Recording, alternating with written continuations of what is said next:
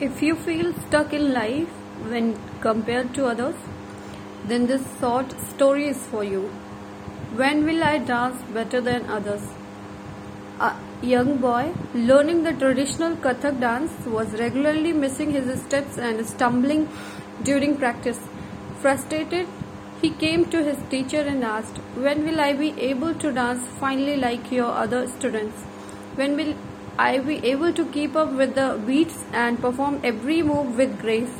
The teacher replied, When you stop looking at your fellow students during the practice, remember you are not in competition with them. You are in competition with yourself. Debrief. Your goal is to simplify Simply be better than what you were yesterday, not better than your peers. Whether in dancing, playing a sport, in business, or anything in life, this ideology instills self excellence.